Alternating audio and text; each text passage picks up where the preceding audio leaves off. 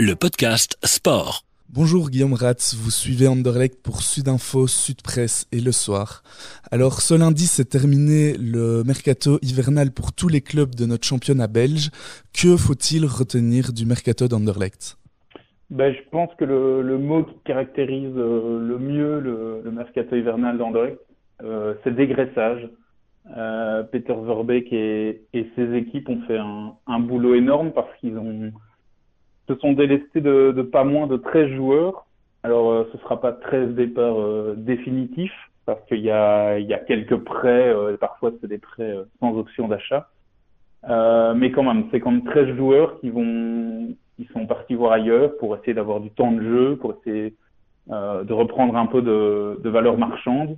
Et, euh, et, ça a été le thème de la, de la dernière journée du, du mercato ce lundi avec, euh, avec le départ euh, ben, acté de, de, Michel Vlap. C'était pas vraiment une surprise.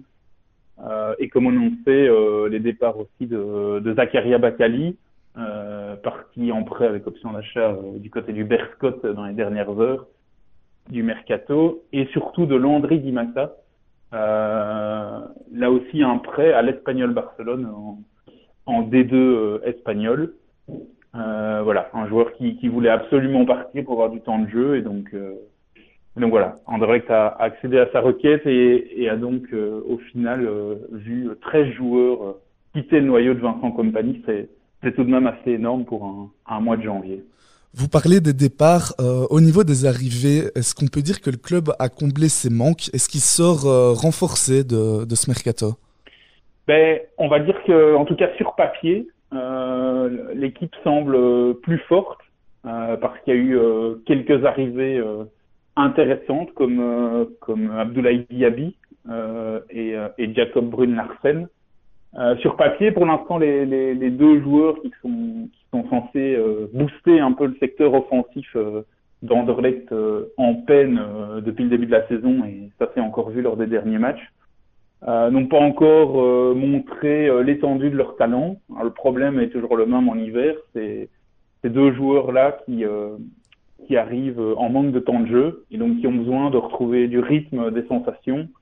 donc voilà, on va pas les juger trop vite, mais en même temps, il faut quand même qu'ils qu'ils retrouvent leurs sensations assez rapidement parce qu'il reste neuf matchs de championnat pour se qualifier pour le top 4, qui est l'objectif d'Anderlecht, et que, et que le temps presse quand même. Et alors la, la troisième grande arrivée, hein, on va mettre entre parenthèses les arrivées euh, gratuites d'un gardien Warner Hahn et de, de Mohamed Bouchouari, un, un latéral droit. Euh, la troisième arrivée, c'est Hachimeru, euh, qu'on pourrait découvrir sous peu. Euh, là aussi, ça, sur papier, ça semble, ça semble pas mal.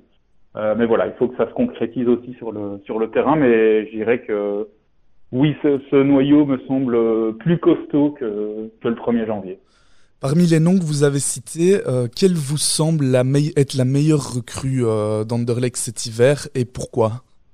Mais, ben, euh, Je pense, euh, encore une fois, c'est sur papier, hein, c'est toujours un peu la, la, même donne. Je pense que Abdoulaye Diaby peut, peut s'ériger comme la, la meilleure pioche de Peter Verbeek et de Vincent Compagnie. Euh, alors même s'il manque de temps de jeu, la, la, la bonne nouvelle avec lui, c'est que ce championnat belge, il le connaît par cœur. Euh, il a évolué à Moucron et surtout il a évolué à Bruges, euh, où il a connu la meilleure, meilleure période de sa carrière. Euh, il a été champion avec Bruges euh, et avec l'une ou l'autre saison où il a beaucoup marqué et donné beaucoup d'assists. Euh, et puis sa polyvalence aussi peut, peut vraiment aider Vincent Compagnie parce qu'il peut, il peut jouer comme attaquant, il peut jouer derrière l'attaquant, il peut jouer sur les flancs. Euh, donc voilà, c'est une bonne solution pour Compagnie. Et le, le fait qu'ils connaissent le championnat belge et ses caractéristiques, ben voilà, je le place un peu devant euh, Brune Larsen, euh, qui peut être euh, aussi une bonne pioche. Euh, mais voilà, j'attends de voir que le, que le Danois se, se révèle vraiment. D'accord, merci beaucoup Guillaume Ratz pour votre analyse. Le podcast Sport.